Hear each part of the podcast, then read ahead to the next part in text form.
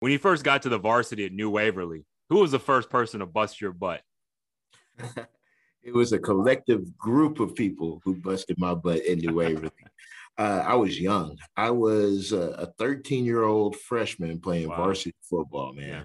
And so a few teammates, uh, one in particular, I'll name uh, Terrence O'Brien.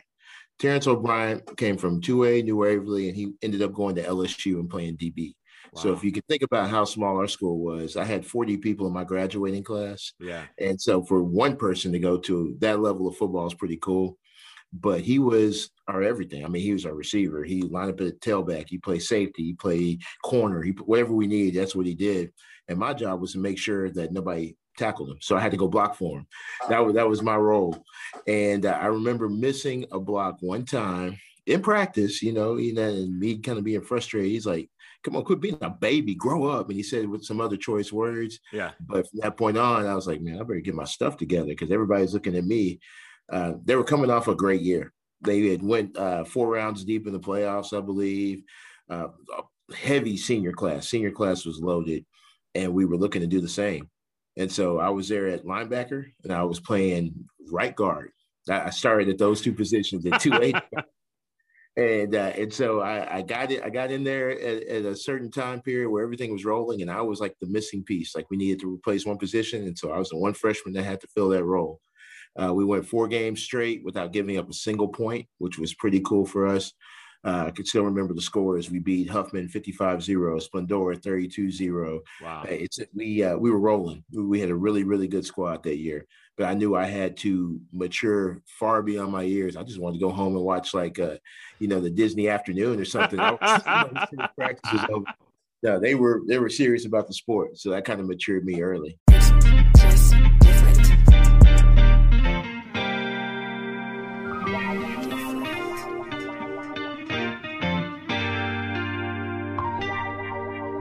It always feel like I need one more boy and one more line. Record the track just one more time. My family think I bumped my head. Lost my mind, ensuring them I'm just fine. I'm good enough, but I need one more boy and one more line. Record the track just one more time. My family think I bumped my head. Lost my mind, ensuring them I'm just fine. I'm good enough, but I need one more boy and one more line. Record the track just one more time. My family think I bumped my head. Lost my mind, ensuring them I'm just fine, I'm good enough.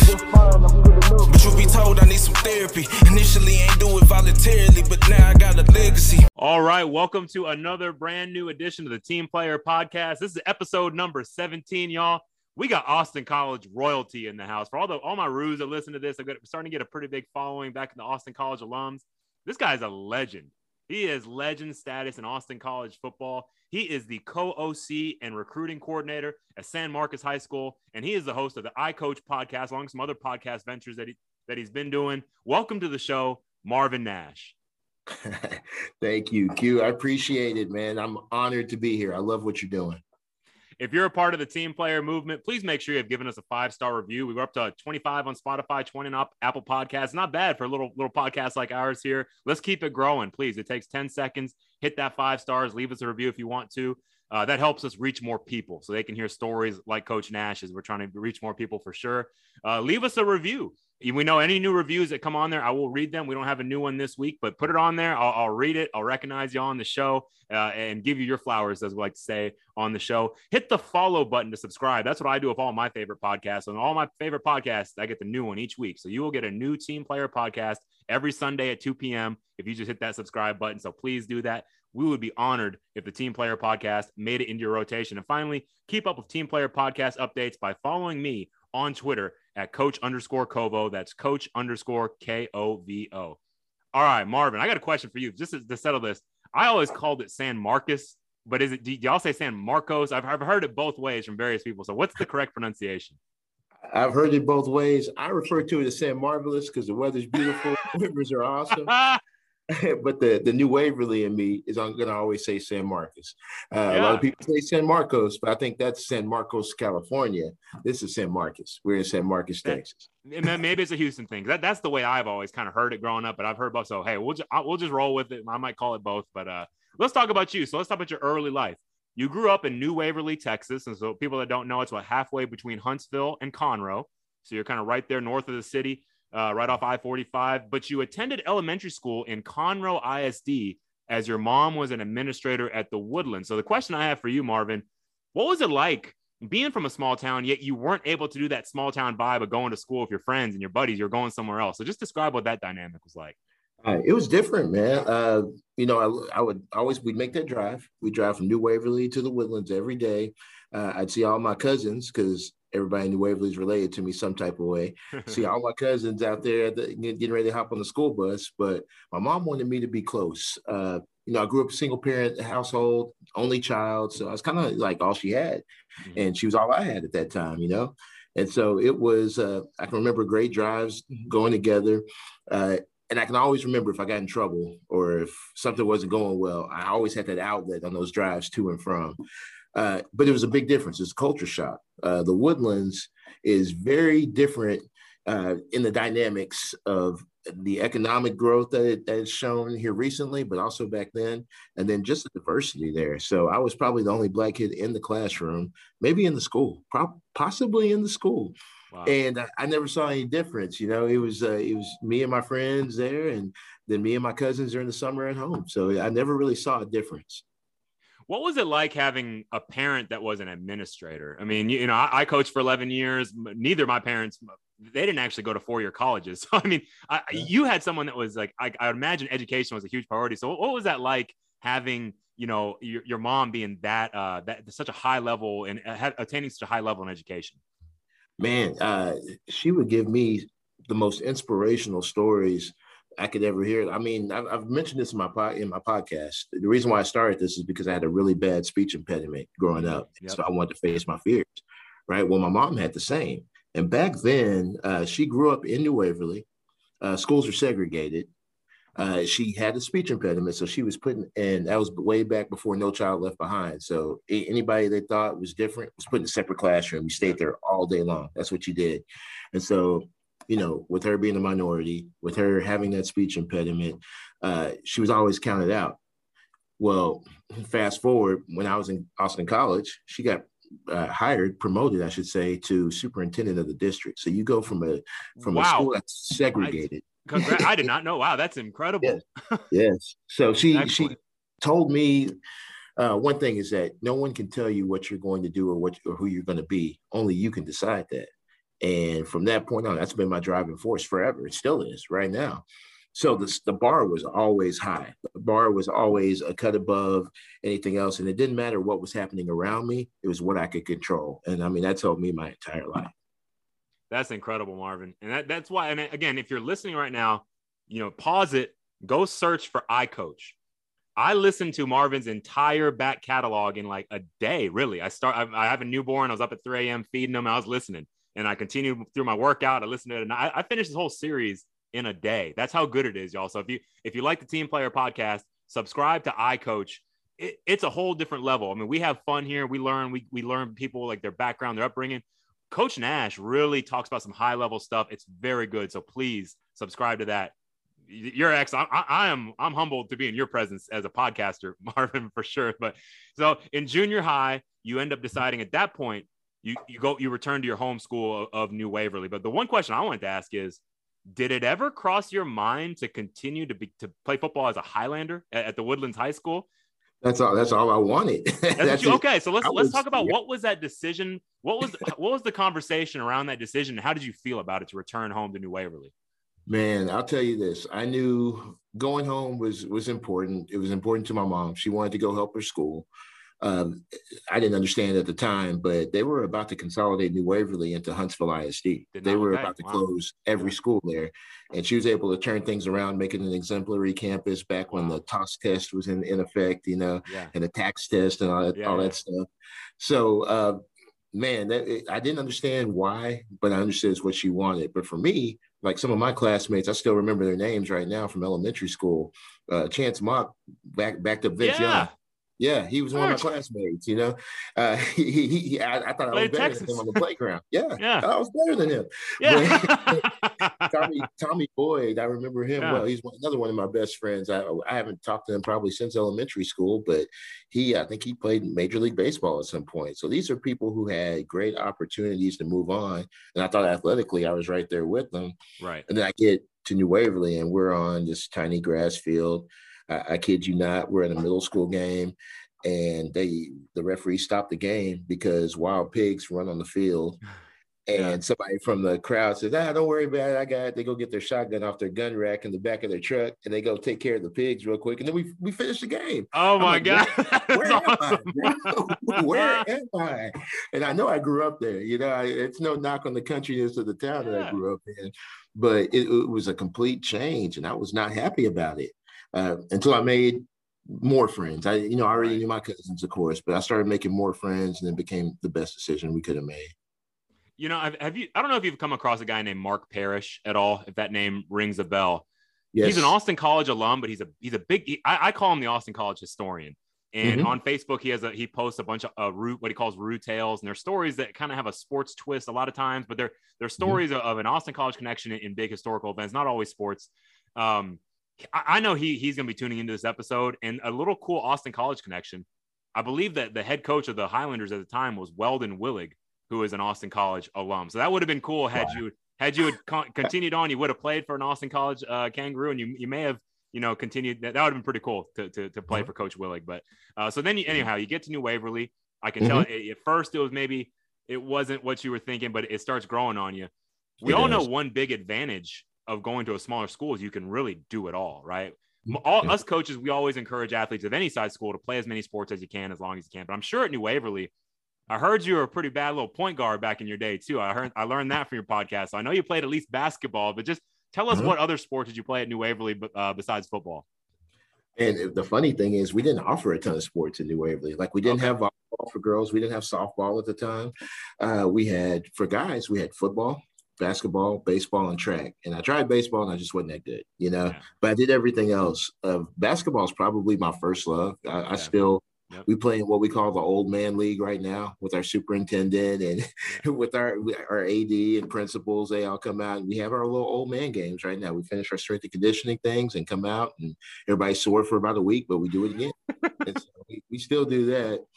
Uh, but I think the only reason why I played football was because I was just physically built for it, and I, I may have been a little better at football.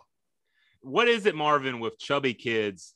Like you, yourself, you describe yourself as chubby on your podcast. Yeah. Myself, uh, Adam Ramirez, our episode number two team player podcast alum. Little chubby guys growing up in Houston. I don't know if it was the Rockets winning back to back championships, but we all thought we were hoopers and oh. we wanted to be ballers, but it just. Hey, not only was I chubby, I was also short. So at five nine, five ten, you know, as a 13 year old, I was dream shaking. I thought I was Akeem Olajuwon. You couldn't tell me anything. And then I also moved moved to the outside because I love Kenny Smith. Kenny Smith was my okay. guy. I wanted to be Kenny Smith. So I, I thought I could do it all, of course, and I tried. Now, you know, you didn't mention this. We one thing we always do is come, uh, pre-planning notes. You, you, know, I ask you some questions, send it back. You didn't mention this because you're humble. But mm-hmm. you may, you know, I listen to all your podcasts, so yeah. I do know that, that you are a top ten graduate at uh-huh. Waverly uh-huh. High School. And so you didn't mention that on your notes because you're so humble, but I want to talk about that. So besides being the star, you know, athlete, star football player, you also, you know, obviously education was important. I imagine your mom had a little bit of influence on that, but just, you know, talk yeah. about your, your approach to being a student during that time at, at New Waverly. Uh, I knew, I knew this. I knew that I had great study skills because it was reinforced at home.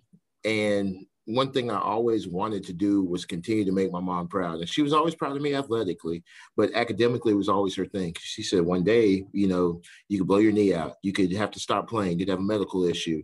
What are you going to do after that? And so that was always my focus. And I, I don't want to, you know, we can't brag too much. I was top 10, but there was like 46 kids in the class. So let's, let's, well, not, yes. let's not go overboard, you know, I was, uh,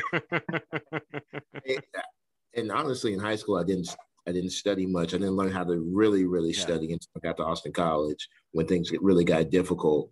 But I did. I, I, was always a great listener. You know, I always would would filter and hear everything that I needed to hear and filter out the noise that I didn't and knew what was important. And I think applying that to, to life in general is great because it teaches you how to find what's important and focus on that. And so I think it's more the life skills of that help me be a great student than anything else. When I listened to the first episode of iCoach, I believe the title was, you know, Why I Coach. And your opening, I don't know, intro, soliloquy, I don't know what you want to call it, but it was beautiful. And instantly I was hooked. And I said, okay, this is going to be great. I really love how open you are in your podcast. And I, I was the same way when I was coaching. You know, I, I grew up in a two parent home, but you know, my, my, dad was abusive, you know, uh, in the house, you know, especially towards my mom. And I saw a lot of, uh, you know, a, a, domestic abuse in my lifetime. That's really difficult on a kid, you know, just wanting to go to sleep and just hearing the fighting. And then you're just, you just, I was just happy to get to school. I was just getting my car, speeding over to school to where I get mm-hmm. to where I was loved by my coaches. That's, that's mm-hmm. why, like what you talk about in your podcast, that's why I do my podcast too. Coaches are so important. I want I want to scream that from the rooftops, and they made me feel good about myself, you know, in, in a tough part of my life. And so, you know, Adam Ramirez, I talked about him. You know, we share a lot in common, a lot of things. The three of us, you know, we all thought yeah. we were ballers, but we were too short and too fat, but we were not fast enough. But he also always is very candid about his experience. Uh, you know, his his father was incarcerated throughout most mm-hmm. of his, you know, up adolescence and upbringing. His his mother was a drug addict, you know, still you know battling addiction, and now has has been sober, you know. But that's always going to be a battle for her. He shares that with his students, and mm-hmm. I, I, just think it's it, it's so helpful that he's so so strong to be able to share that and help his mm-hmm. kids not feel like they're alone. You you are similar, at least on your podcast. You you talk a lot mm-hmm. about your mom, and then you know she got sick, you know, when you're in high mm-hmm. school with cancer and you're you're so it's so beautiful what you said about your coaches and not just one coach but like a, a, a whole group of them rallied around you and said mm-hmm. marvin we're not going to let you fall you know we're not going to let you fail so if you if you want to just kind of talk about that experience for our listeners what it was mm-hmm. like for your mom to get sick and just every, everything that transpired after that moment no doubt man uh, i mean there's three coaches in general that really helped me uh, coach bob eastland was our athletic director and, and head football coach we've lost touch here over the years but he uh, just he he saw who I was. He was the one that believed in me enough to say I can put this 13 year old kid on the varsity team and he can help us. Mm. Uh, Coach Mike Hancock was my defensive coordinator. He's the reason why uh, I love defense at that point. I thought I was an offensive guy, and he mm. he helped me fall in love with just the game of playing defense and just how how beautiful it is to, to scheme yourself up to stop what somebody does well. And then Coach Bill Goffney, he was a I believe he was a first year a first year coach when all of this was going on, maybe a second year coach. And he is currently the head basketball coach in Houston Westfield. But mm-hmm. I mean, those three guys changed my entire life. I, I I knew I had to do something positive. I knew I was I wanted to play sports, but when you go through something as devastating as that, you know, it, it can really affect your confidence. So my mom got sick when I was 16, uh, and it came out of nowhere. She was she was young, you know, still early in her professional career, and it was heavy. It was stage four cancer. It, it, had spread to her lymph nodes, and it was, you know, in most cases inoperable. They they had no idea how that what was going to happen from that point.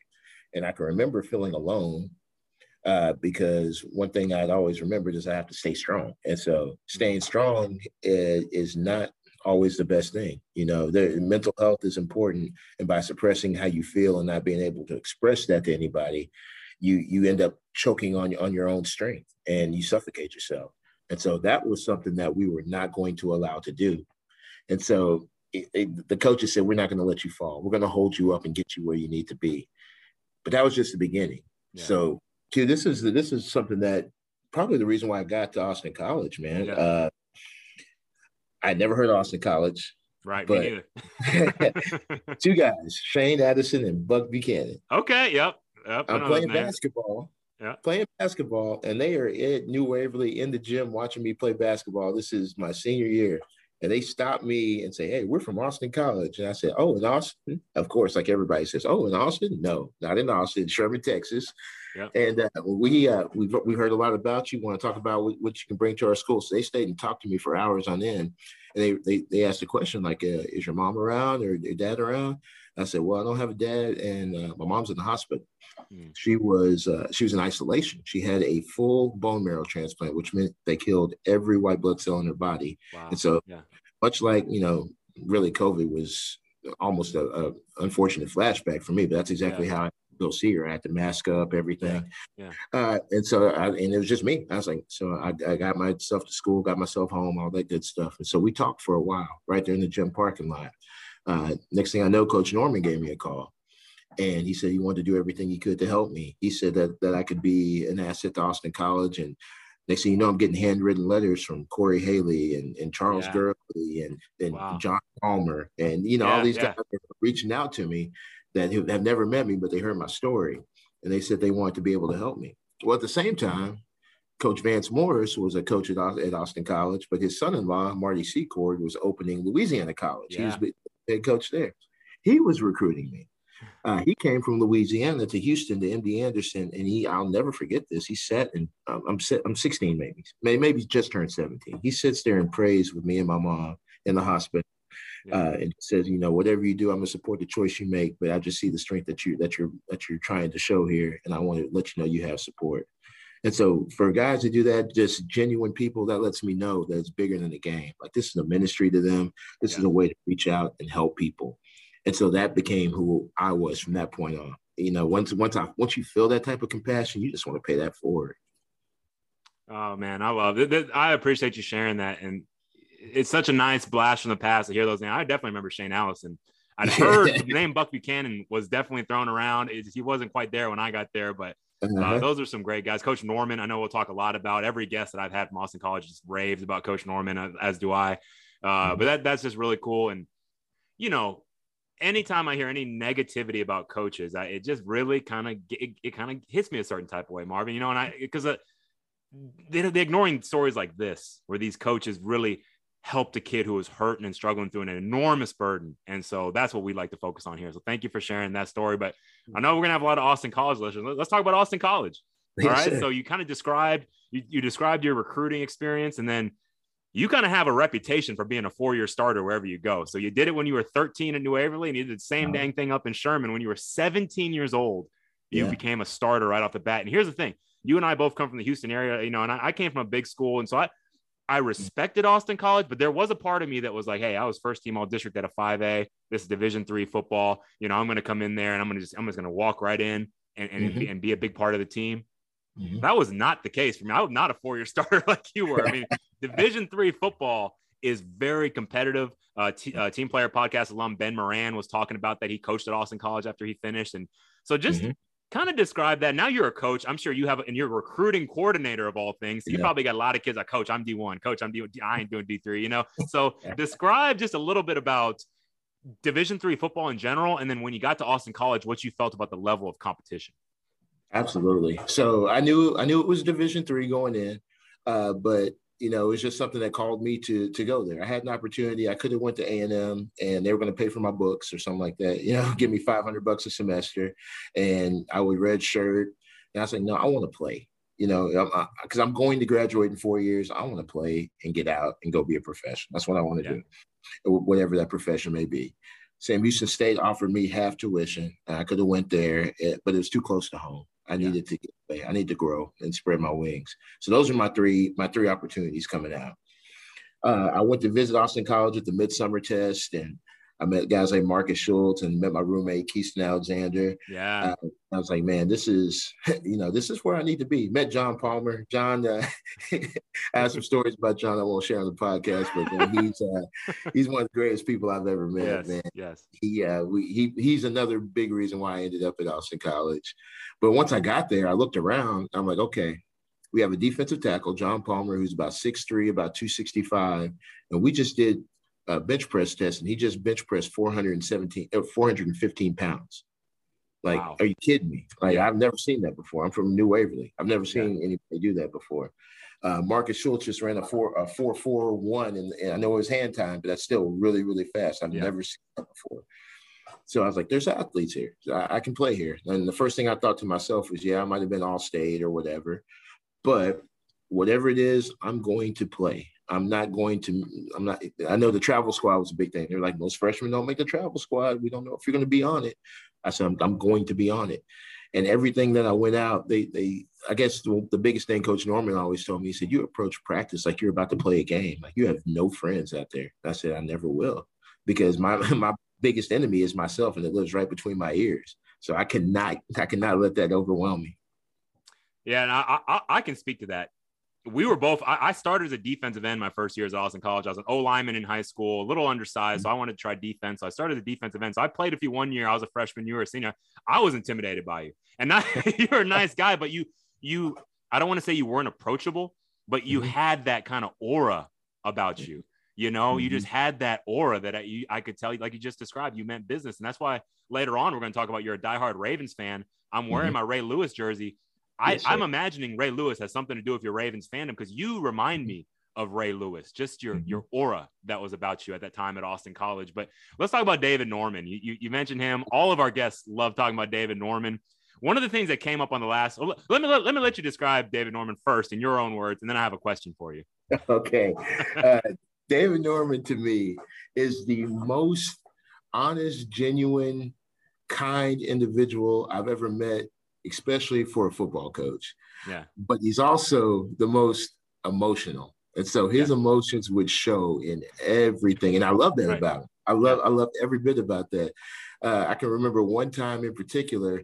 Uh, this was that 2000 team that went seven and three, and one of the one of the winningest teams that we've had since the national championship team in '81. And uh, we made a, a, huge play. I think Keason Alexander threw a touchdown pass to Jeff Riordan uh, to end the game at East Texas Baptist, and it was audible. He made that play on his own. They called. They called it. Jeff basically said, "I'm running to go, and you're going to throw it up in the air, and I'm going to catch it for a touchdown." And yeah. just like typical Jeff Riordan fashion, of course that's going to happen. He's going to win. That, yeah. That's what that's what that yeah. is. And so uh, I can remember Norman just he's so overcome with emotion because that was a huge game for us. Eyes full of tears, yeah, and biggest hug ever. And it, you know, at, in a regular season game, I was like, man, I need to have that kind of passion about everything in life. So that that's David Norman to me, and he, uh, I mean, we talk pretty. We're, we're on a group chat, but like individually, we check in with each other quite often. That's awesome. Uh, you know, episode 16, Pat Abernathy came on. He's a, he's an Austin College alum. He's now a rugby coach in Colorado. Um, mm-hmm. But the thing I did not know, I don't know if you knew this, Marvin. Mm-hmm. When he was in Austin College earlier in the 90s, Coach Norman was the head baseball coach. Did you know that? Yes, I did. I, I did not, not know David Norman coached baseball. And so, you know, Pat mm-hmm. Abernathy described that, you know, Coach Norman wasn't a baseball guy. He was, that wasn't his thing, but he was a motivator and he yes. was a great recruiter of talent. And that's how he got the baseball program turned around. But he talked about Normanisms. And he just mm-hmm. said there's certain things Coach Norman is one of those guys. He just his personality lends itself to being imitated, you know, and mm-hmm. imitated is the imitation is the highest form of flattery. And back in my day, I was known as maybe the premier David Norman impersonator.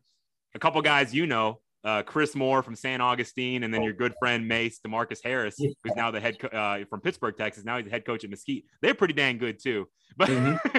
I'm just curious, did, did you have any Normanisms that you remember, any, or any little one-liners that Coach Norman used to always say that you remember? even today we greet each other out. If I don't see him, I went to visit campus. I, had, I took my kids there to see where I went to college, and I just hear some somebody say, "Is that Marvin Nash?" And I turn around, and he says, "I'm a Kanga," and I hit back. Yeah. Uh, that's one of the things that well, I mean, it's the way we greet each other in text a bunch of times. And, you know, it's yeah. uh, it's always been our thing. Uh, he would always say, you know, you could you could be out there baling hay in New Waverly, but here you are. here yes, you are. Marvin, that is the one I was going to bring up.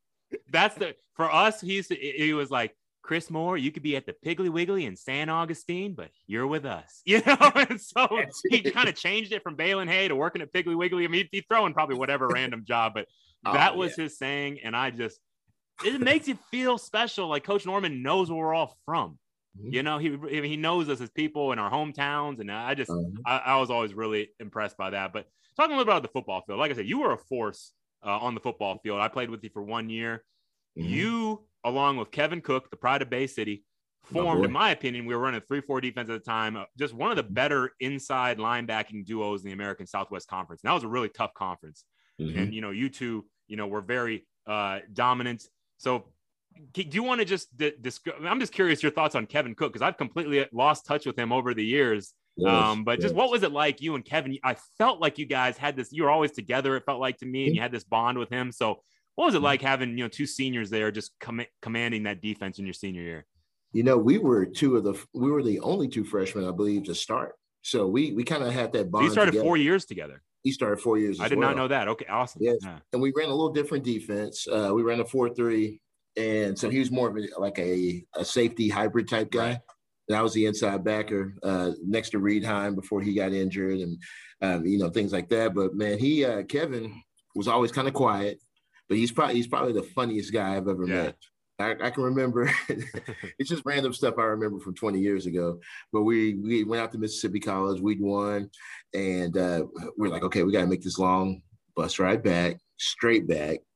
And we're everybody's trying to take showers, and, and it's D3, so the facilities are horrible.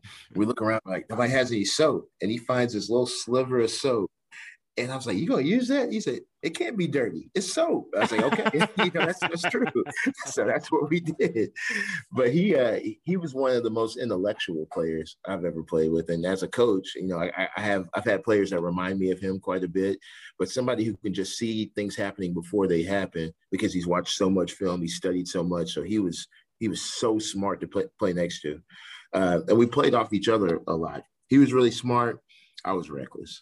I, I just, you know, I'm I'm running through linemen. I'm running through if the if the referee's in the way, I'm running through him. I, yeah. I was reckless. Right, right. He was more intellectual about what he was doing. So we we played really well together, and I think we uh we were like yin and yang. It, it, it yeah. worked perfect. It really did. It really did. Now, you know, when my freshman year, your last year, Austin College football is kind of tailing off a little bit in terms of competitiveness. I know my freshman year, your senior year, we we're four and six, but I know in the years before that, you really were competitive in an extremely hard conference. You know, of course, mm-hmm. I've heard of guys like Aaron Kernick, who, who, you know was in the NFL for you know for a period. And it's funny you bring up John Palmer. I remember mm-hmm. when I came as a high school senior to watch a game, he jumped out to me, number 99 in the mm-hmm. middle, just blowing stuff up. I had no idea he was that strong.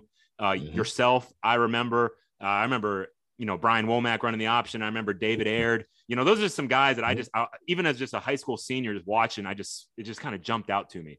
Um, mm-hmm. Can you just any are there any guys just from you know before I got there, kind of in your earlier years when you were on some of those you know seven and three teams, and anybody you want to just talk about uh, while you're on the podcast? Yeah, probably. I'll start with two of my closest friends that we nearly talk every day. Uh, Corey Haley yeah. was the most dynamic person I've ever met, and as a receiver, he was a he was the first legit four three guy I'd ever seen in my life. And some of the things that he would do in the air, he was a physics major. So he's probably one of the smarter people I've ever yeah. met. But I swear he was judging trajectories from the velocity of the ball. And, and if I tip it here and I can tip it over the receiver's yeah, arm yeah. and I can grab it for the touchdown. And, and then he did it every time. He was, uh, and, and a thing I remember about him is that he never slept. And he still he still doesn't sleep. He's the principal of uh, Denton Braswell High School now. Yeah, building. Okay. He just he, he never slept he would it, it, could be three in the morning. He's walking around with his physics book and he's studying. He's going and i'm not talking this is way before red bull. No yeah. caffeine. He wasn't drinking coffee. That's just who he was as, uh, in his personality. And it, it, was it was infectious you know and it still is. It makes everybody uh, excited to be be there. So the people who work with him now they're just excited to go to work. Then uh, i can think of landon powell. Landon powell playing LP. Safety. Yep, LP Denison, Texas. The, yeah. Yes, the pride of Denison. Pride of Denison, Texas. Yes, he, uh, he he was just always the quiet guy who who, who would just make plays always. Yeah. And uh, so he we'd all we'd hang out a lot, and he would always just be the quiet one in the corner. But you could tell he was processing. He was seeing what was going on. And then of course Keason Alexander, who, yep. who was the big time DB coach at, at Denton Ryan, been a DC a few places now. Yeah. Uh, he man, he he was a quarterback his entire life, and he got moved to receiver, got moved to corner. Uh, so he knows everything there is to know about football, but he's one of the most genuine people you'll ever meet. And yeah. just uh, just the, the, the, crew of those guys, man. Reed Heim, another guy I'll bring yeah. up. He uh, he probably had the career that I, I wanted to have. Just thinking of, of how he approached things. He he played Austin College. He GA'd his last year. He stayed for a fifth year GA through the teacher program. Uh, then he went to NFL Europe when that was still a thing, wow, and then from awesome. NFL Europe to Baylor you know, to, to, Tulsa, to SMU, to Colorado, and then finally getting back into high school. He's now the head coach at Denton Guyer High School, which is just a, an amazing yeah. feat for him. He's going to do some great things. So those guys, man, they uh, it's amazing how playing next to somebody can make a lifelong friendship, and you don't have to talk every day to to keep that friendship. You never miss a beat. That's pretty cool. You bring that up. I was going to talk about, you know, in the D3 circuit, I know the Hardin Simmons coaches are kind of a good fraternity. They have their parties mm-hmm. at coaching school. And you mentioned mm-hmm. Mary Hardin Baylor on your podcast has a lot of coaches. Um, but mm-hmm. Austin College, honestly, sneakily is, is fairly well represented. I mean, you've talked about Marcus Schultz. He's now the, he's at Humble. I mean, that's another good pro- program. You talked about Coach Heim, um, mm-hmm. Demarcus Harris. You know, mm-hmm. uh, out out there at Mesquite. I mean, I'm sure I'm, I'm leaving out some off the, off the top of my head. Brian Womack's the head baseball coach at Arlington. I mean, mm-hmm. yourself. So they're, they're Austin College. I mean, have you as you've gone through your coaching career, have you have you seen a lot of Austin College guys that you come across? I have, I have. And what's funny is that I'll see guys who are Austin College guys who are now in the college ranks, and they'll they'll bring that up. You know, when uh, Coach Fedora, we, yeah. it was pretty awesome to run into him when he was out on the recruiting trail, trail at North Carolina. He, he, I think he came to Denton, he came to Guyer, and we met. And he's like, Austin College. You sound from? Eh, did you go to Austin College? Yes, sir. I know you did. And so we had, you know, a great conversation about that uh, I worked for Jeff Riordan. He was the head coach yep. at Crosby and yep. currently at Chapel Hill and Tyler and tearing things up. And I was his OC for a while. That's, you know, it's just the connections are amazing. It's also fun connecting with people you played against. Uh, the assistant athletic director here in San Marcos is a uh, Hardin Simmons alum. He was a quarterback. His senior year was my freshman year uh, our head coach John Walsh. You know, everybody thinks he went somewhere big. No, he went to McMurry. You know, he's okay. a McMurry. I know that. Yeah. So you know, there's always there, there's always these D three connections, and you know, we'll run into the Westlake coaches. You know, Kirk Rogers is the OC over there. Well, he tore us up in the ASC at Hardin Simmons as a receiver and played for the Chargers for a while. Yeah. And you just run into guys that, that you wouldn't think, uh, you know, by looking at their career that they played quote unquote D3 football. Right. Sure. Thing is, they played at a high level and now they coach it at a high level. You know, one thing that I've, I've, I've been charting, Marvin, and I find this interesting. I know this from your podcast. You did not enter Austin College thinking you were going to coach. You were actually a pre med major. And so that now makes it 72% of my guests. And I mm-hmm. interview the top coaches in their profession all across the state and even the country. We've had a couple out of state guests. Mm-hmm. 72% of them did not enter college thinking they were going to coach. So, what that tells me is it is never too late. If you got a heart for kids, I don't care if, if you're 45 years old. I mean, you huh? can do it. And that, so uh, can you kind of speak to that about the, the calling of coaching, you know, and, and not needing to have always wanted to be a coach that, you can enter later on in life? Absolutely, man. I, you know, I'm, I don't want to toot my own horn. I'm a sharp guy, right? I was pre-med. Uh, I got out of the pre-med program just because it was very hard to do playing playing football, really hard. And I was like either pre-med or football. I was like, well, let me get into something else. We'll see what I can do. Uh, well, once I graduated, uh, I was, you know, I had this great degree, but what do I do? Uh, math is my least favorite subject, but I somehow I fell into investment banking and mortgage banking. So I worked for one of the better mortgage companies in the world, make a ton of money. It was right before that 2008 financial decline, right? Where everybody was making ridiculous money, and everybody knew it was really, really bad, but nobody did anything. Yeah, uh, was, that's where I was at that time. Yeah, and uh, even when it was really good, even when money was coming in hand over fist and family was taken care of, I, I was unfulfilled. I was yeah. like, okay, I don't really feel like I'm helping anybody. I'm helping rich people get richer. Right. Uh, and that's not who I am. That's not not the character I wanted. I wanted to portray. So I just wanted to be me. And me is someone who is hard on the sleeve, coaches, teaches, and is honest and upfront about everything. And so I just quit and it was right before the decline. I probably would have got laid off anyway because the company folded, but I, I, just quit and I got into coaching. I contacted Corey Haley, again, Austin College connection. Yep. He just got done coaching at Denton Guyer and was moving into administration. And he introduced me to John Walsh, head football coach at Guyer. This is, they were 0 and 10 and 1 and 9 when I got there. And so this is the the building, and I get to see the relationships that you build, and I get to see how I can be an asset to help kids get to where they want to be just by being the same type of coach that I had coming up in high school and college. And after that, it was easy. Like I haven't, I've been a coach for 17 years almost now, and I have not, I've not worked a day in my life. Like uh-huh. this, it's unbelievable how much, how much fun I have at work. The thing I love about this podcast, I see all the parallels around my guests. Like you talk about coach starting middle school football. That that takes me back to Cirilo Ojeda, was one of our original guests. He's now the head football coach at Aldine he told the story of the first time that he's at practice. And he told he t- they were doing a you know a shotgun alley or some tackling drill, something like that. And there's a fumble, and he told the kid, "Get on the ball." And the kid looked at him, and said, "Get on the ball." And the kid sat on the ball like it was an egg, like he was a mama hen sitting on an egg. And so, but at that moment, Coach Ojeda realized like to be a really good coach, you got to be able to teach everybody. And you and that's why middle school coaches are so important. I I think it's a strength that you coached, you know, for sure that you started your career at, you know, at that level. And then second thing I want to say is uh, we had Brett Sniffen on who started Ridgepoint High School. He's my mentor.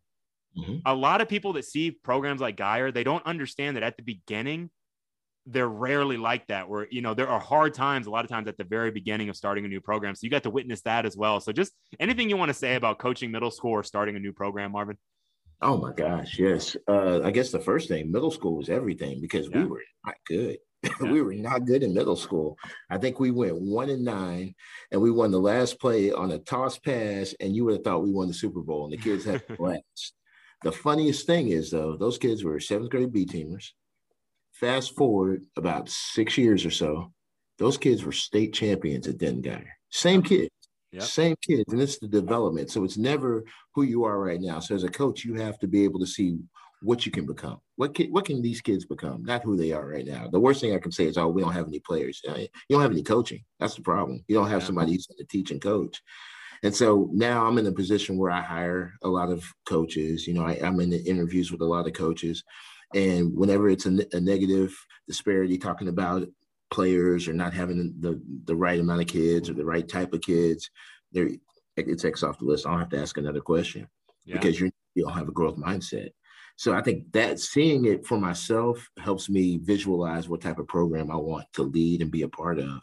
Uh, the other thing is if you're coaching and you're doing it right, uh, you're going to have people who want to emulate you. I emulated coaches who did it right on staff now, we have three former players. One played in the state championship game and two won state championships at Denton Guyer. And they are in key roles at San Marcos High School right now. Wow. So you have, and you'll hear them as they're leading their position groups, and they'll be like Coach Walsh, Coach Nash, Coach Vallejo.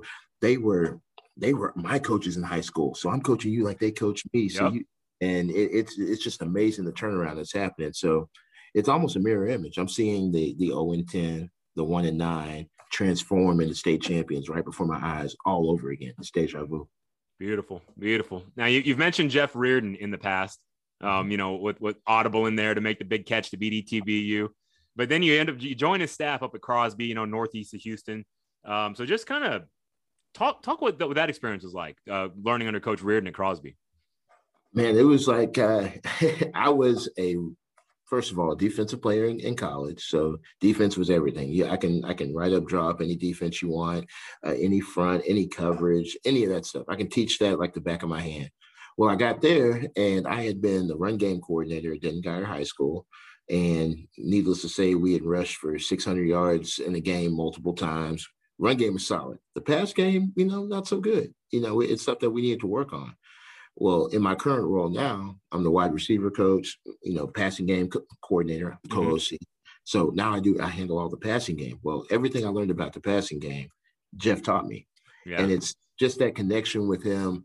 Uh, working with him is a lot like uh, coming back home to an old friend you hadn't seen in a long time. Right. You just pick up where you left off. Right. He, uh, I mean, he's the same genuine guy, just a little bit older, hair's a little bit gray. Well, he's bald. The beard, beard's right. Sorry, Jeff. Beard's a little bit gray, but he's uh, he's the same guy, man. He's just uh, the honest, genuine family man that, he, he's been. Uh, just a just a great a great human being, and so he took the time to, which I really appreciate, go step by step and teach me what I needed to know and kind of mentor me through this whole thing. And I think I've become a complete coach. Like I can say in my career now that I've coached defense. I've been a defensive coordinator before. I've coached defensive line, coached linebackers, coached corners, coached safeties. I've coached O line. I've coached tight ends. I've coached running backs, receivers, and quarterbacks. I've coached every position on the field. I've been a coordinator on both sides of the field and been an assistant head coach. And I couldn't have been prepared for any of those roles without the people in my life, including Jeff. You know, one thing I want to talk about outside of that, those roles, your role as a recruiting coordinator. Yes. That's another world that's really cool and it's kind of like its own little fraternity. And mm-hmm. you know, I listen to your podcast and I hear about this big group text of all the recruiting coordinator, you know, group chat for all, all y'all. And it's mm-hmm. just really cool. Like the thing I like about your podcast, I just think you're cut perfectly from the cloth. That's the perfect image of what a recruiting coordinator needs to be because you have the love for kids and you have the respect and and, and thought for their well being that I can, I, I feel like parents will be attracted to you as well because they feel like Coach Nash is doing, you know, what's necessary. And it's really eye opening to me to hear Mike Roach come on your show. Uh, mm-hmm. The 247 Sports Longhorns, you know, recruiting director. And mm-hmm. to hear that, that that's the, the red carpet's not always rolled out to, to these guys coming out from these recruiting services. Like some programs kind of shut them off and make them feel awkward. Mm-hmm. And so your professionalism for your, your parents, the players, uh, your fellow coaches, the media. There's just mm-hmm. so many different hats you have to wear, and just the guests you bring on. I can just tell you're really well respected in that community. So, I think for a lot of us, we haven't really talked recruiting aspect of it. A lot of it we've kind of more mm-hmm. talked coaching, but any mm-hmm. gems mm-hmm. you can drop for us for any coach that are listening that maybe want to dip their toe more into the recruiting side of it and become a recruiting coordinator just describe to us your responsibilities there first of all, when did you start? Because it seems I feel like you've been doing it for 15 years. You know, you're still established in it, but when did you start and kind of describe your role? You know, it was just a role that I guess I saw a need. I was working at Wakeland High School with Marty Secord, and I could see when we're trying to do spring practice and college coaches are coming up and he's trying to help run practice and he's getting the organization done and coaches are there and he needs somebody. It's like he's doing two things at once. And I said, right. Coach, I can handle that for you. Like you don't have to worry about that. I can take care of these guys. And he said, Okay, I'm, I'm gonna go ahead and pass it on to you. And from that point on, first thing I did was get on the phone with DJ Mann. Uh, he's the head coach at Lubbock Coronado. Uh, he was the OC at uh, Cedar Hill for a while, quarterbacks coach at Cedar Hill for a while, won a state championship. But I've known him forever. He's a, he's a great guy. He worked for Jeff Riordan, so we're all in that same in that same circle. Mm-hmm. And so I said, okay, what do I need to know? And he said, well, first, all you need to know is number one, just be yourself. Yeah. And just like anything else in this business, man, it's all about just having authentic relationships. And when you can talk to people, you can hold a conversation. And when you're a better listener than you are a talker, you know, you don't have to be a salesman. You're not trying to sell these kids anywhere. You just got to listen. What, what do you need as a college? And this is what my kid can offer you. What, you know, what do we need to do to get you and get them in front of you so you can make an offer to them? And that's really where it starts. Uh, and then it's the other part, a whole lot of work, a ton yeah. of work. Yeah. And thankless work. You know, I will on average probably once every quarter, I send over 600 emails and not big group t- mass emails. Yeah. I send an email to each head coach and recruiting coordinator from each college in Division One. I. I have a D- Division One week, a Division Two week, D three week, NAIA week, JUCO week, and I will send those all out. So over a five week period, it, it ends up being well over a thousand emails going yeah. out. And it's just trying to create uh, some buzz about our kids, just letting them know who we are, send them a recruiting prospect list that has their contact information, their, their Twitter, which is, I, I, like to call their free LinkedIn profile. Yeah. You know, we're trying yeah. to get that out for them. And, and then following up, you know, you can't do it just one time and expect all of a sudden college coaches are going to show up. You, you have to just continue to follow up and they may or may not see your text. They may or may not see your DM. They may see it and just not answer you. And you just can't take it personal understand that you're trying to help kids get to where they want to be. And over the years, it's turned into just genuine relationships. I don't have to do that so much. There's coaches at so many programs, they just pick up the phone and call me. My phone number's been the same since 2004. They just say, hey, what's up, Nash? What you got? I said, not much, man. How you been? Uh, pretty good. Looking for a quarterback in the 24 class. I got you. And if I don't have it, the other part, the other thing I do is I, we play these people around us. You know, I see them multiple times, multiple events, track meets. I know whether other kids can play, so I just uh, I recommend other kids to them from other programs, which a lot of coaches don't do. But if you have a kid that fits your profile, I'm not going to let them fall through the cracks. Talk about gaining the respect of that college coach, then the trust. Mm-hmm. That, that, that honestly, that that shows like because that's one thing that um that uh, Mike Roach talked about was hey, be careful like over promising that you got, you know, 15 power five kit, you know, because th- there's a certain amount of trust that goes that's involved in this process. I take it. So mm-hmm. that's the fir- you're the first person I've heard describe that. Now I'm trying to remember the name. You had a guest on your show. He was the running back coach at Cedar Hill, I believe.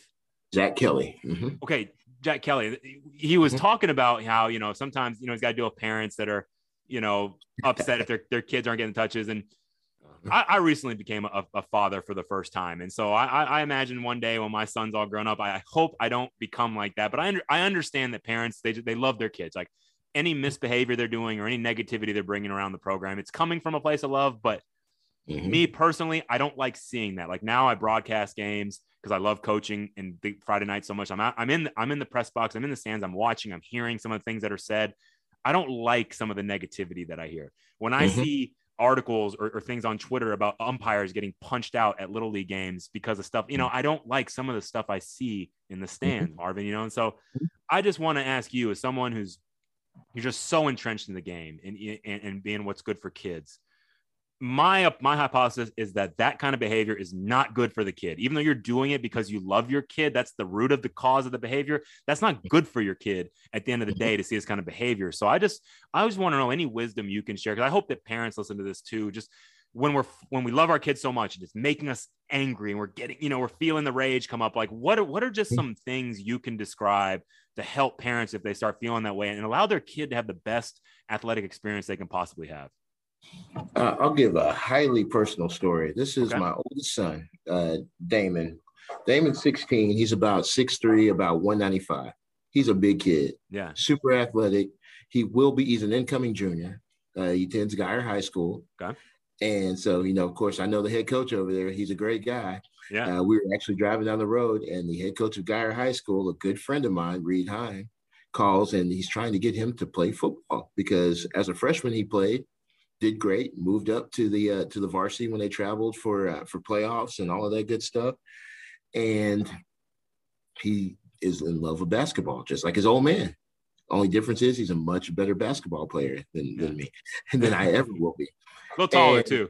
A little taller, just a little bit, and not chubby, and yeah. not chubby at all. So this, uh, you know, as a football coach, as somebody who pours my life into it, feel like the game saved my life. Uh, you know, as a dad, I would, of course would want my son to play football, but it's completely his decision. And one thing I always told him, and he asked me about it. He said, "Daddy, like, if you want me to play, I'll play." And I said, "No, I want you to do what you love. Love it. And the only thing that I want that I want you to see from me is me supporting you in anything that you're doing and telling you, you did a great job. So he has a great game. You did a great job. I'm so proud of you. He has a rough game and he's visibly upset you gave your all. I'm proud of you. That's all you're going to hear from me. That's all kids need to hear. They're going to get all the coaching from the people who are hired to coach them. There and and there's not a coach in America, even the bad ones. There's some bad coaches out mm-hmm. there, but there's not a coach in America that wants to lose the game. That says, you know right. what, I'm gonna make this move because I want us to lose. Yeah, not one. There's not right. one that wants that. Even one, even the ones who don't know any better. So I, as a parent, I've sat in that role. I've embraced that role, and that's where I'm going to be. Now, my youngest son is ate up with football. Yeah. And he is almost all his brother. He's he's he's 11. So he I, I don't know. Oh my God. yeah.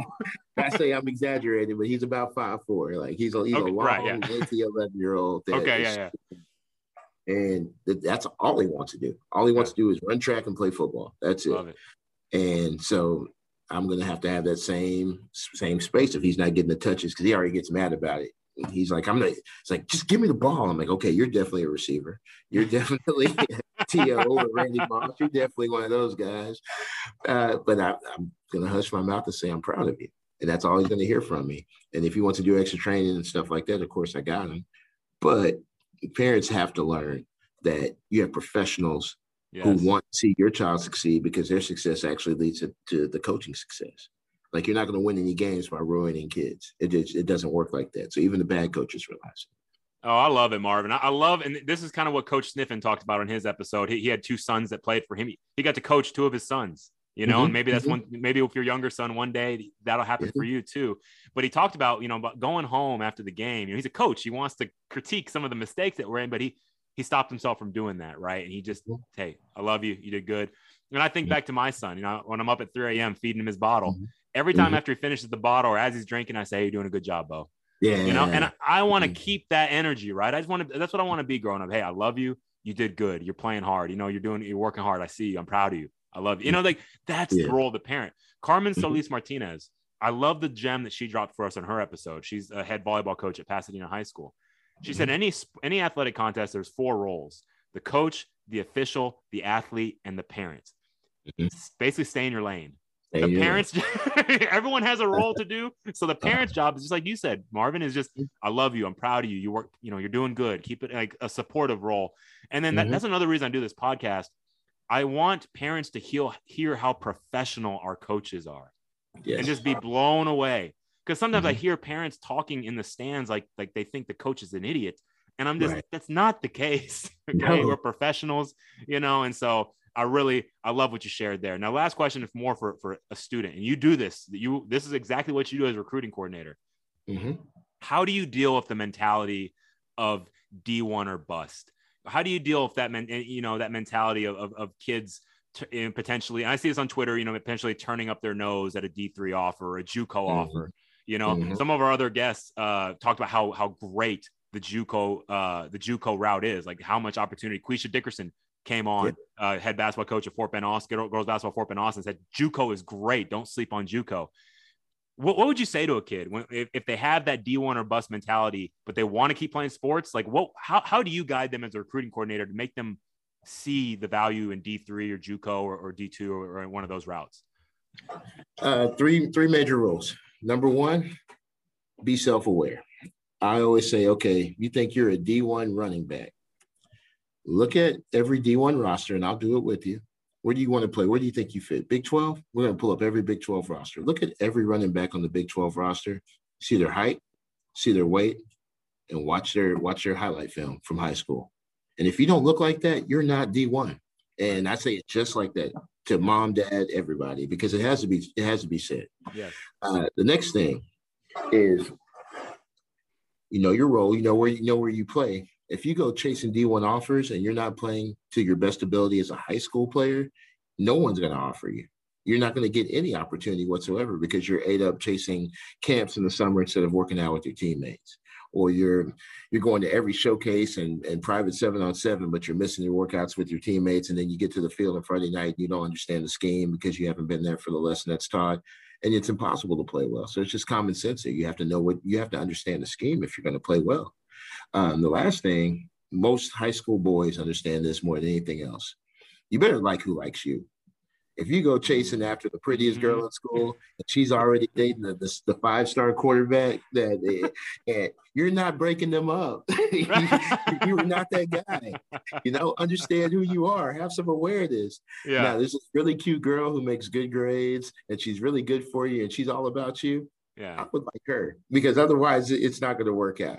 Sure. And so they're like, you know, I, I get that. I get that analogy, coach. Great I'm saying, just saying, as a as a young man, Yeah. we all like we all think we can shoot that shot, but how successful have you been with that? Let's be let's be let's be honest. So Hey, speaking of shooting that shot, another thing we like to do is recognize the wives eh, eh, or, or husbands or, or partners or whoever, anyone in- that, that are for a coach because you and I both know the hours. That's another thing that gets gets under my crawl, Marvin. When I hear coach, when I hear parents complaining, they have Mhm. no idea how many hours coaches Yes. work.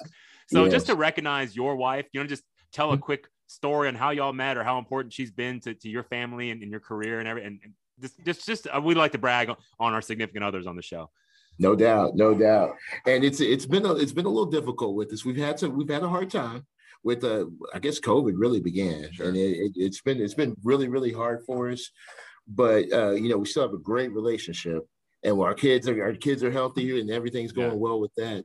But I've uh, you know moving five hours away, taking this job, and then Yeah. her just getting a promotion at Braswell High School as an assistant principal. Yeah. You know, it takes its toll Yeah. Uh, yeah. but I'll t- take all the way back to our, our friendship where it all started. I mean, she was a athletic trainer uh, at Austin College. Played girl played basketball at Austin College. She's a few years older than me, and so that's where we met. And it was a friendship, a best friendship that blossomed into three beautiful kids and a, and a great relationship. And then, of course, she started to grow apart a little bit. But one thing that's that's constant is that still we're as close of friends as we can possibly That's be awesome. you know so it's Yeah. uh and i guess the the hardest thing for us before covid was the fact that she was a, a varsity girls basketball coach at the same time that i was a varsity football coach and we were able to make that work for years and years and Yeah.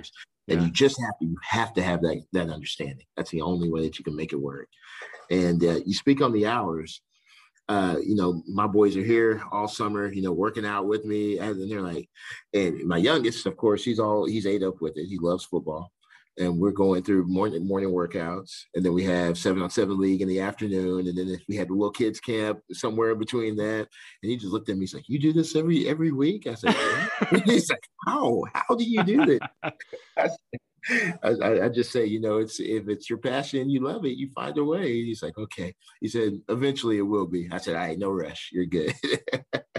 That's awesome. Now, hey, another thing we like, we like to talk about is like brushes with fame here. So you talked about a Denton Guyer. You coach with some professional uh, players and, and like Jer- uh, Jared Heard, you know, Gerard Heard. I, I, heard him come on the show. He's, you know, played at UT in the, mm-hmm. uh, was in the XFL, you know, but where, where's he at now? Where did he land anywhere? Uh, he is still playing in a semi pro league. He's trying to get back to the USFL. Oh, great! I've been yeah. watching. I've been watching the USFL. I would love That's it if he football. came to join the Gamblers. Yeah, it is good football. Next year, hopefully, we're, we're at the home cities and we can go to some mm-hmm. Gamblers games and, and, and, check him out if he if he joins that squad. That'd be awesome. But you also talked about you coached against Kyler Murray, Arizona's oh. Kyler Murray, and mm-hmm. you had six other NFL players on their 2014 title team. I had no idea they had six pros. I knew they were good, but I did not know that. So do you want to describe that experience? Oh my gosh, seven NFL players, and we're pretty good. Okay, we're we're really really good. When we get we we played them at the Tom Landry Classic at UNT Stadium. Uh, it was a, the time their stadium was under construction. So uh, you know, Kyler's there, and of course we know him. And then Jalen Guyton played for the Cowboys for a little bit, one of the receivers. Uh, there's a tight end that played in the league, Greg Little, uh, probably one of the best offensive linemen, probably still right now in the league. Unbelievable. Yeah. He, he looked like an NFL player at that point their center. There were two linebackers that played in the league as well. So we're out there and we're we're really good. We just won back-to-back state championships at Denton Guyer, brought nine starters back on defense. Offense is loaded. Uh, new quarterback, at, you know, Jerrod just graduated, so in comes Shawn Robinson, and we're we're about to roll. A sophomore Shawn Robinson, who is a, a blue chip, he's amazing. Uh, and we get there, and they proceed to run zone read, first play of the game, and Kyler Murray bolts and nobody's touching him. So 75 yard touchdown to start the game. Wow. Yeah. And I'm like, oh my gosh. And we're, we're thinking it's going to get ugly. It's, it's, and they're up 21 0 at the end of the first quarter. We actually come back and lose by, uh, I think we lost by 10. Wow. So yeah. we made a, a, remarkable comeback. The world knew who Shawn Robinson was at the time. He finished with 500 yards of total offense, and we did really well. But we were shell shocked because I've never seen that much talent on the field at one time. Uh, but of course, I mean, uh, trying to think of some of the other guys that we we played against. The Southlake teams, yeah, were, were loaded back then. So you're we're looking at uh, at King Newton, so uh, Nate yep. Newton's son. Yep. Uh, gosh, who else? I mean, anybody you can think of. There's some guys at U- Euless Trinity. Uh, in this high school, they won the state championship that same year. We played them second game, played Allen game one in the second game, scrimmage Euless Trinity, Mm. And then we went through the gauntlet of uh, of our of our district, playing all the Plano schools, and it, it was a uh, it, it's it's unbelievable the amount of talent that's in Texas high school football. And every year it seems like there's more and more and more. Yeah, and you you also coached against some some famous guys. You, you talked about uh, George Teague, the former Cowboy, yeah. former uh, I think it was Alabama, right? So George yes, Teague, and yes, then uh, Coach Prime. Deion mm-hmm. Sanders, head coach of Jackson State. You said you know you coached against him. describe what, what that was like. You know, running against against big names like that. Oh, I was I was shell shocked, man. I was at Frisco Legacy Christian. I had actually uh, stepped away from coaching a little bit. I got burned out, mm. and I had a great opportunity with the Cowboys organization. So they're in Frisco at the Star. Uh, and I was just doing like little marketing sales stuff, not, nothing major. But the fun part was I was able to go to some games, uh, when the Final Four was held there, I, I, got to go to the Clemson Notre Dame game and sit in the wow. box and all that fun stuff. Uh, and I ran into actually uh, Scott Smith. Scott Smith was a Baylor coach. He coached for Coach Taft, and he uh, he was he, he saw me at, at the Cowboys facility. He's taking a tour, and we talked, started ch- chatting a little bit. He said, "Hey, I want you to come coach for me." I said, "Right, like now?" He's like, "Yeah, yeah. We're I'm at Legacy Christian. We're right up the street." And so I ended up there, and uh, in that private school, he turned around uh, in one season, turned around that program, uh, took us to the playoffs for the first time in five or six years. And you know, we run into the district was George Teague led uh, John Paul II High School, and the the first round playoff game was uh, was Trinity Christian with Deion yeah. Sanders. Wow. And Shilo Sanders was a quarterback. Of course, he's at South Carolina now. Uh, just it, it's definitely definitely an eye opening experience but uh, you, you, can see that these guys are just guys just like us. They they play the game and love the game, and that's why they want to stay with it. A couple fun facts about you. I, I, did not know this until I heard it on your podcast, but then you also told me you yeah. are a you are the self-proclaimed biggest Marvel comics nerd ever. and mm-hmm. you spend your spare time writing poetry and prose. Like I said, I, listen to your podcast. I believe the second part. I, I, I can tell you are a poet at heart, man. You you you have a way with words. So, do you want to talk about that? I know we kind of we chopped it up a little bit. Like I was a big comic book guy. Like I, I had a box of com, you know, Daredevil is my favorite, and then Spider Man. But I don't know the movies as well as you do. But do you want to just talk about that that passion of yours with the Marvel comics and and the poetry? Absolutely. I actually had to go back and reread the Avengers but my my core memory is is started with X Men, and X Men it it was just I didn't understand the parallel at the time because I was a kid, but it's the civil rights movement. That's exactly what it was. Really? Okay, talk more yes. about that. I want to, okay, I, I didn't I did not know that there was an agency that wanted to suppress the rights of mutants because they were enhanced people, uh, didn't want to allow them rights to vote, didn't uh, want wow, to allow yeah. them ways, ways to be leaders. And Professor Xavier had this school, and basically he was teaching uh, the, the mutants how to coexist. He was Martin Luther King Jr. It was wow. it, it, just the more you look at it, maybe it's the it's the English major in me or something. I don't know. Yeah. But as you as you keep reading, you see the parallels of when it was written and most of the uh, the work was done in the in the late 60s early 70s and it parallels everything that was going on in the world and so when i saw that i had a huge respect for it went back and read the avengers and you could see uh, you know captain america's origin story and how it was against the nazis and it was yeah. it was really just the just the american story of, of, of saving the saving the country and, and being a leader in that aspect and I, I, don't know it, it it it's still I still still see the parallels now with the movies that are out now and yeah. Uh, Thanos saying how he wants to uh, eliminate half the world, and I'm like, oh, that's communism. It's just, uh, it's it's amazing. Wow. It's amazing uh, the parallels there, and I think that's what got me hooked as a kid. That that's awesome. And as far as on the on the writing side of it, the poetry and the prose, is that is that something that you is it just for you? You, you know, you kind of is it just for you, like, or is it something that, that you you're publishing, or what's it's uh, I've, I've never published anything. I, I, keep it pretty much to myself. I did share a few open mic nights and some things that happened on campus. I was able to share a few things, but it's always been my outlet. You know, it's when you have that frustration, you put pen to paper. When you're happy about something, put pen to paper, and and the words just flow. They they just they just work together. And so I have books and books and books from 20 years ago of things that I've written, and I have books of things I wrote yesterday. You know, it's just something I do to to really to calm the mind, and you know, you're not always, you're not always in this in this state of happiness all the time, especially how crazy the world's been here recently. Right. Uh, but you're able to express those feelings and still find optimism in every day. We're getting closer to the end of the show, and this is where we just really like we're starting to learn more about you as a person. We're not, you know, uh, but I always the thing I like to talk about because this is stuff we can always everybody can chop it up about favorite teams. And so I asked you, what are your favorite teams, Marvin Nash? And you said you are a die-hard Baltimore Ravens fan. Like I said, I, am guessing that has something to do with Ray Lewis. I'm just curious, is was that the reason, or what, what drew you to the Baltimore Ravens? Uh, Ray Lewis and Ed Reed. Oh yeah, and those yep. are those are my two guys, man. Ray Lewis is somebody I wanted to emulate myself after. Uh, funny story is that after they won the uh, won the Super Bowl in 2000, you know, I was I was hooked. I was a Ravens fan. Around that same year is when the first uh, season of Hard Knocks ever came out. Yeah, and my old teammate Aaron Koenig got picked up as a free agent by the New York Giants. Uh, he ended up getting getting cut from the Giants, got picked up by the Ravens. He was on episode five, I believe, of that first season, and he made a move on Ray Lewis and made Ray Lewis fall. It was like a tackling drill. Yeah. Ray Lewis said, "No, line that up again," and he ran through Aaron Koenig's chest.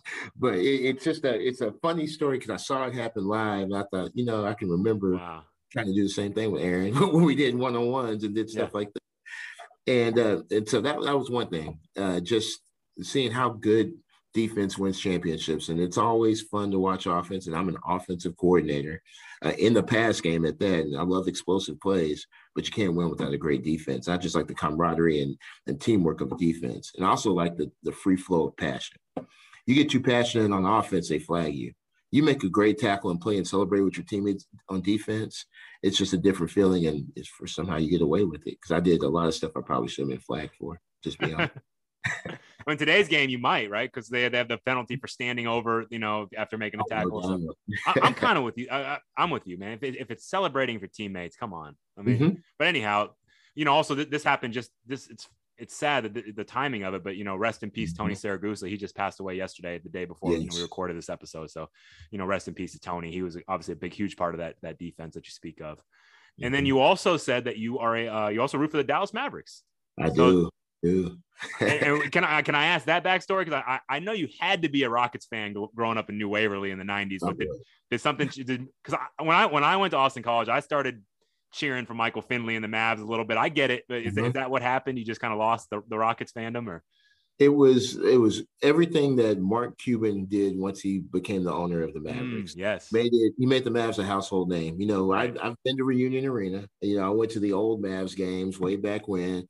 Um, and just to rewind, yes, I was a huge Rockets fan in the right. '90s, and they lost. They lost me. It's like they you know, they let Akeem go. You know, he you know he ended his career as a Toronto Raptor, the weirdest thing right. in the world, man. Yeah. And uh, just just the way you you let go of the the cornerstone, he should have retired the Rocket. That's how it should have been. Vernon Maxwell should have retired the Rocket. And just seeing how everything disbanded, it kind of it shook me up a little bit. It made me lose lose my my value in what the Rockets had brought to the table.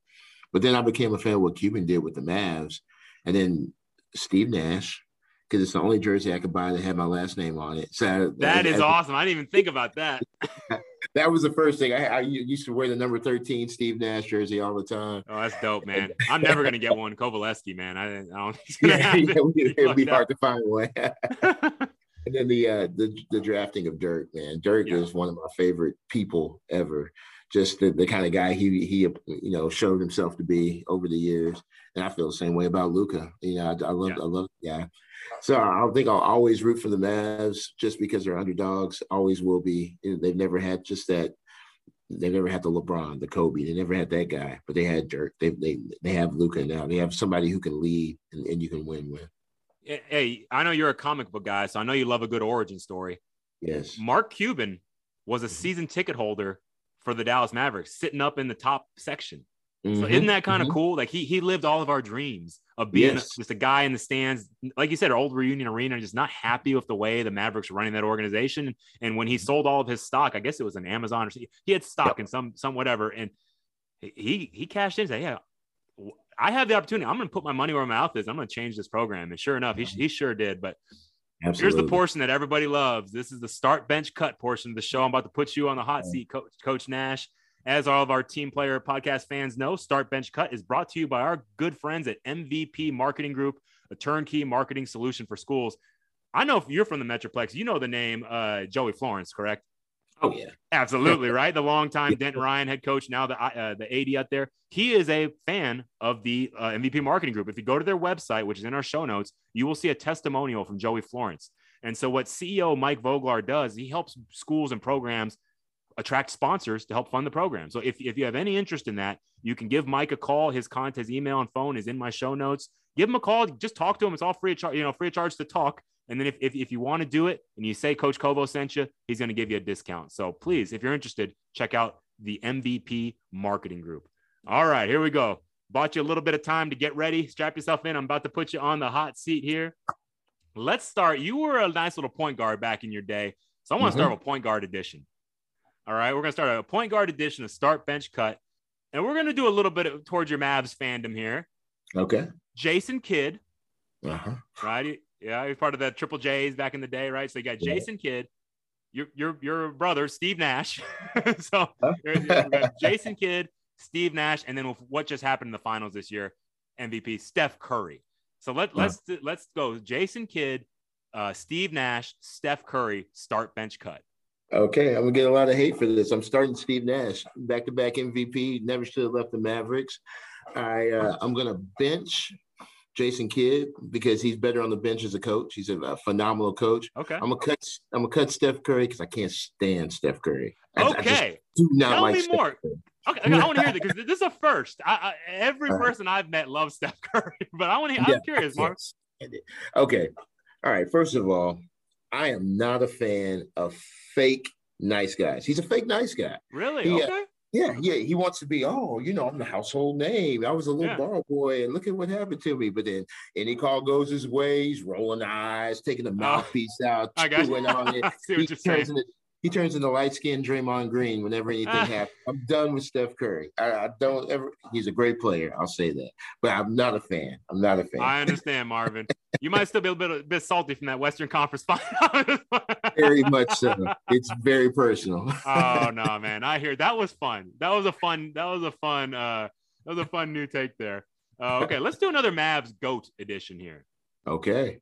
You've mentioned two of these guys. I want to mm-hmm. start bench cut from Dirk, Luka, and then my personal favorite. I've said his name already. Michael Finley is my Ooh. personal favorite Mav of all time. I thought he's a big part of that turnaround and kind of changing the culture. So let's go, mm-hmm. Dirk, Luka, and Michael Finley start bench cut. Oh, okay. Uh, Dirk will forever be the face of the Maverick organization forever. Just like if you think yeah. of the Chicago Bulls, you instantly think Michael Jordan. That's how you're going to think of Dirk Nowitzki. We're starting Dirk. Sure. Uh, this is where it gets hard uh, because I kind of want to bench Luka because he's next up. He's he's yeah. his turn. It's about to happen. But if you cut Mike Michael Finley, then I don't think you have the Mavs as as they were. I think right. you know, right? It was Dirk, Finn, and Nash. They were they were going. So yeah. Whew, uh, I'm to go ahead and cut Luka. Okay. And I'm to bench Finley just respect. For that. Respect. Yeah, definitely out of respect, you know.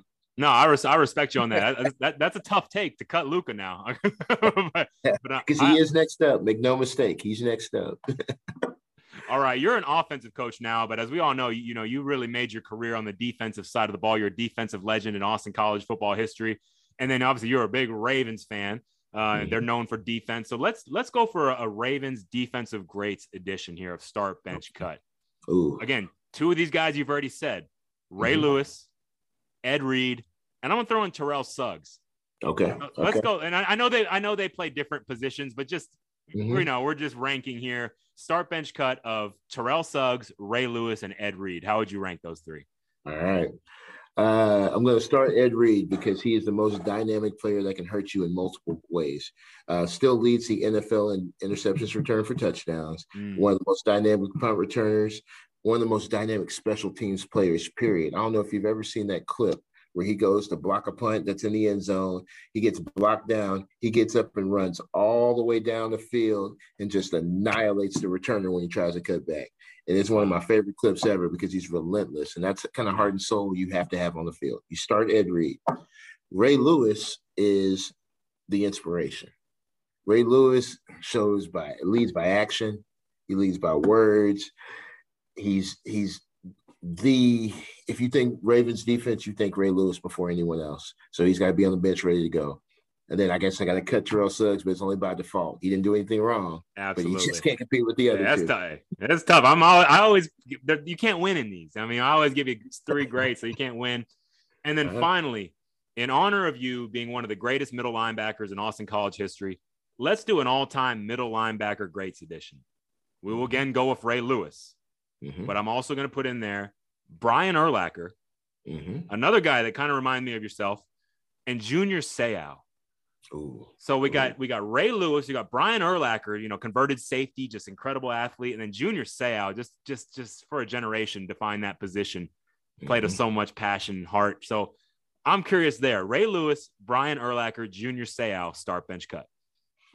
Before I even knew who Ray Lewis was, before Brian Urlacher moved to linebacker, I was a Junior Seau fan. Not bad. And yeah. I am really big. One of my big proponents that I stand on is trying to help athletes with mental health. Yeah. And yeah. I know what, what Junior Seau had to go through. And, you know, it's so unfortunate nobody was able to help him or that he yeah. was even able to cry for help. But he was one of the greatest players ever. And he played so violently, but he was also such a calm person.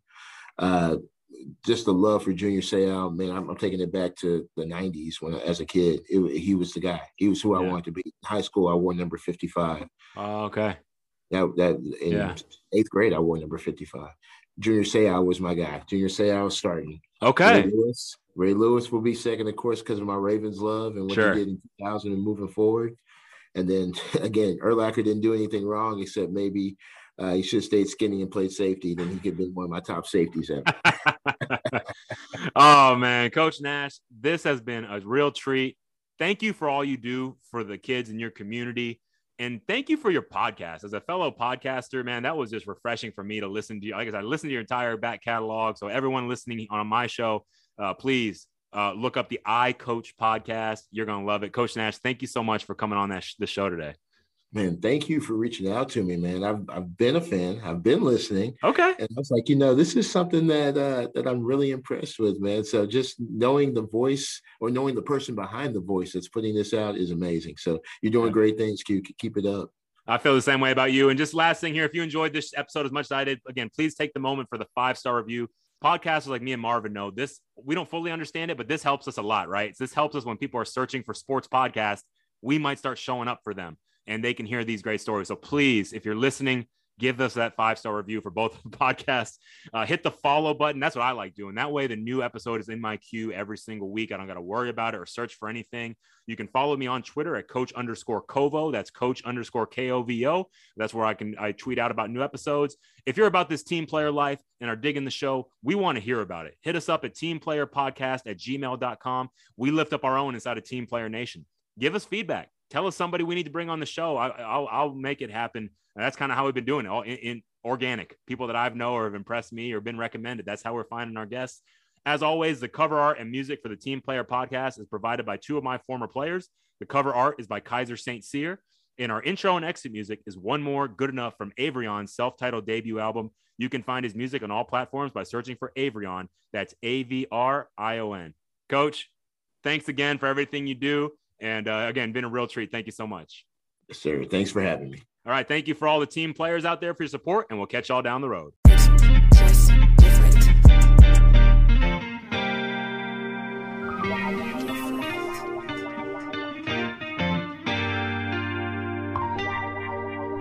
It always feel like I need one more boy and one more line. Record the track just one more time. My family think I bumped my head. Lost my mind, ensuring them I'm just fine. I'm good enough, but I need one more boy and one more line. Record the track just one more time. My family think I bumped my head. Lost my mind, ensuring them I'm just fine. I'm good enough, but I need one more boy and one more line. Record the track just one more time. My family think I bumped my head. Lost my mind, ensuring them I'm just fine. I'm good enough.